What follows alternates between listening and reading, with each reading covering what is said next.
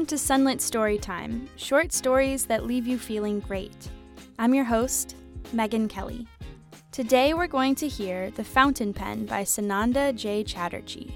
In addition to writing fiction, Sunanda is a practicing physician living in California with her husband and two wonderful children.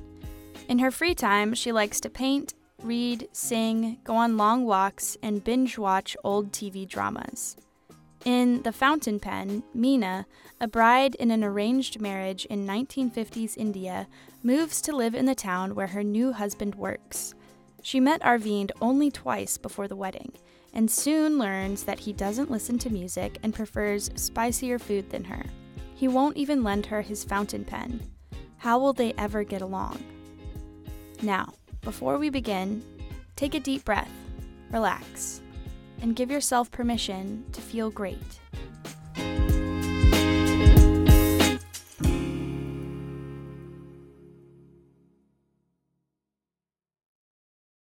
The Fountain Pen by Sunanda J. Chatterjee.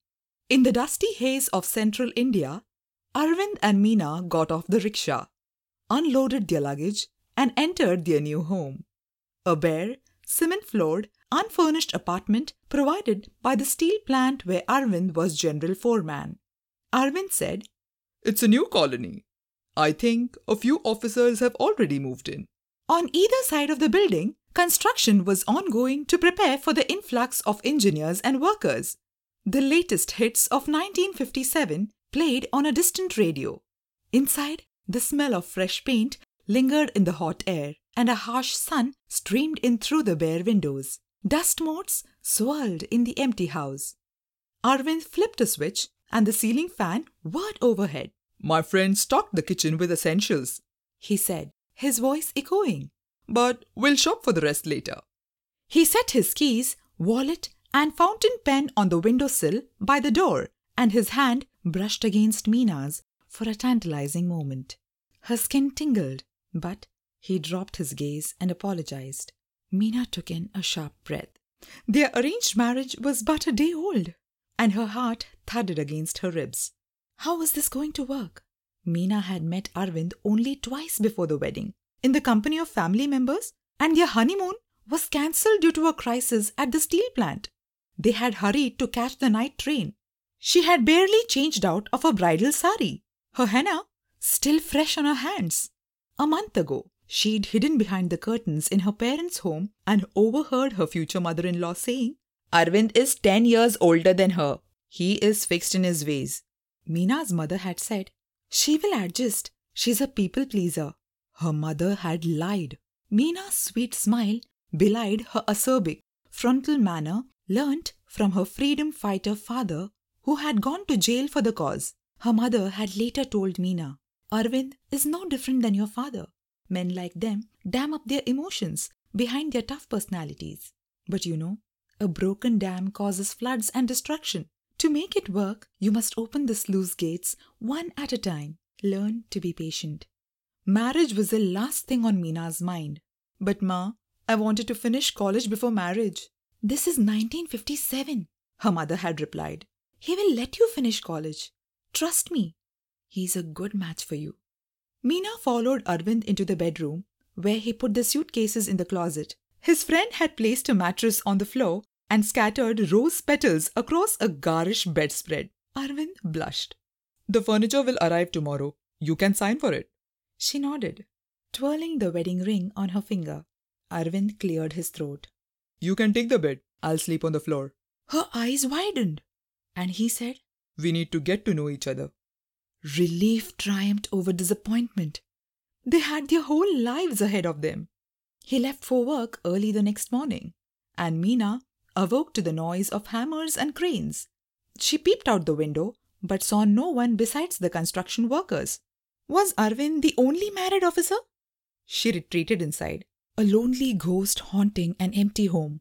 After making a cup of tea, she unpacked her old transistor radio and tuned it full volume to the local Hindi film music station. The DJ played her favorite song, the floors thrumming with a beat, and she twirled and twisted to its rhythm in the bare rooms, wondering if her husband liked to dance. The doorbell rang at 10 o'clock. Two delivery men stood at the threshold, wiping their brows, sweat wringing their armpits. The furniture had arrived. Sign here, please. She spotted Arvind's silver blue fountain pen on the windowsill, unscrewed the cap, and signed her name with a shy smile. Meena Sahai. It was the first time she'd used his surname. Once they left, she arranged and rearranged the furniture until it looked homey. Would Arvind like it, or would he change it around? In the afternoon, she cooked rice and lentils with a few spices she found in the cabinet. She didn't even know if Arvind liked his food spicy. To fill her empty hours, she wrote letters to her parents, her sister, and her best friend.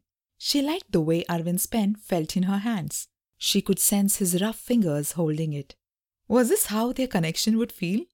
It was sunset when Arvind returned on his blue Vespa scooter and entered the apartment, looking exhausted.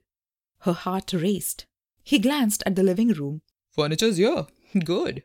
Having been silent all day, her voice came out hoarse. I I signed for it. You forgot your pen. By the way, can you post these letters on your way to work tomorrow? The frown that creased his forehead made her heart sink. He said, You wrote the letters with my pen? She nodded uncertainly. He opened his fountain pen, peered at the nib, and said, Next time, use your own pen. If you don't have one, I'll get one for you. Stunned, she said, I. I don't understand. Why was he upset? Didn't married couples share everything? Her parents even shared their towels, damn it. He spoke slowly, as if she were retarded. See the tip of the nib. The way I write, the nib gets rubbed one way. If someone else uses the pen, the tip will get ruined. Everyone has a style. See? I see, she said. What a selfish jerk! She bit her lip and frowned. Dinner's ready. As he washed up, she turned on the radio once again. The commercial for the newly released film, The Bridge on the River Kwai, finished, and the hit song began. He said, Can you turn off the radio? I'm surrounded by noise all day. She turned off the radio, returned to the table, and sank heavily into the chair. Will you get the college application forms tomorrow? He frowned. What's the hurry?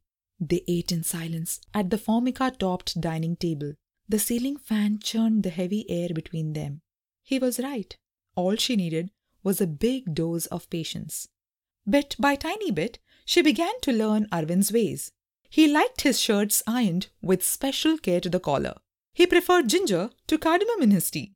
His spice tolerance was higher than hers, but a few green chilies on his plate sufficed. Like a creek skirting rocks, she maneuvered around his moods and expectations, knowing that in time water carved valleys and canyons into mountain sides. One morning, she found a red fountain pen beside her pillow. Her lips curled up as a warm feeling spread through her. She was examining the nib when Arvind came out of the shower and hesitated by the door. She looked up and smiled. He said, There's an open house at the plant. Would you like to come? Do you want me to? She wanted to go but wasn't sure if that's what he wanted. She was normally assertive, forceful. What had marriage done to her? He said, Do you know how rails are made? I don't, she admitted. The iron ore and coke are heated in a blast furnace until it's red hot liquid. Then it goes through further processing to correct the amount of carbon in the alloy. Iron is brittle, see? But steel is malleable, yet strong. Meena giggled at his enthusiasm, and he said, Oh, you're not interested? No, I am. Tell me more. He blushed. Mm, then it's poured out and rolled into ingots, and then flattened and pounded into the rails. The rails our train travelled on were made right here. It's fascinating. She hadn't been out in days and agreed eagerly. Soon they rode on his scooter. Meena sitting sideways behind him, clutching her purse in one hand and holding his waist with the other. She inhaled his fresh scent. It was the first time they had touched since moving into the apartment. Meena followed him into the plant with a group of visitors where each was given a helmet. The heat inside seemed to singe the hair on her arms, and the din was infernal. She gained a new respect for her husband. The noise from the construction site was nothing compared to this. No wonder. He didn't like loud music. The group stood on a thick metal mesh and peeped over the railing. Below them, the hot, fiery, lava like alloy sputtered and crackled in a humongous bucket. Arvind had to shout to be heard. As he leaned in to point to the alloy, his fountain pen popped out of his pocket, spun in a graceful arc, and plummeted down. It vaporized before touching the surface. The blue specks swallowed in red hot liquid metal. The visitors clapped, assuming it was a gimmick. Just then, a young man approached the group and handed Arvind a package. Sign here, please. Without his favorite pen, Arvind looked around, befuddled. Then he turned to Meena. Do you have your pen? Meena unclasped the purse, extracted the red pen, and unscrewed the cap. Her heart raced. She cleared her throat and shouted, See the tip of the nib. The way I write, the nib gets rubbed one way. If someone else uses the pen, the tip will get ruined. Everyone has a style. See? A gasp rang out in the little crowd, and Arvind turned redder than the molten iron. His shoulders slumped like a day old birthday balloon. But, Meena yelled, we all can learn to be malleable yet strong, like your steel. She offered him the pen. He let out a breath and took it gratefully. Once he'd signed, he led the group away from the platform. Meena felt his coarse fingers grip her hand and squeeze it. Thanks, he whispered in her ear. She smiled. I almost forgot, he said, and he handed her a package. Here, I got your college forms. The end.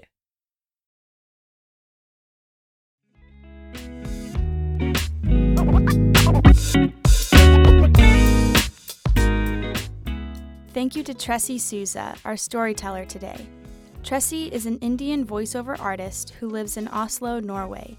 She can be reached through Gmail at Tressie Forever. The Fountain Pen was written by Sunanda J. Chatterjee. Sunanda writes romantic sagas and family dramas with empowered heroines and noble heroes, and all manner of family relationships. Her novels are widely available. She loves extraordinary love stories and heartwarming tales of duty and passion. Her themes include the immigrant experience, women's issues, and medicine. You can learn more about Sunanda's writing at her Amazon author page or her website, sunandachatterjee.com. In our next episode, we'll hear I Can See Clearly Now by Glynis Scrivens. In the story, Wendy tries to calm her screaming baby as she waits in the optometrist's office. Wendy hopes that the glasses he broke the night before can be mended. She has a headache from lack of sleep, and on top of everything, her friend has invited her to dine at a fancy restaurant that Wendy can't afford. To immerse yourself in more feel great stories, visit our website, sunlitstorytime.com, where we keep a library of all stories published to date. At Sunlit, we believe in the power of story. Storytelling takes us out of our own perspectives and allows us to empathize with others. If you are also moved by the power of story, then share Sunlit Storytime with everyone you know. Together, we can make the world a better place, one story at a time.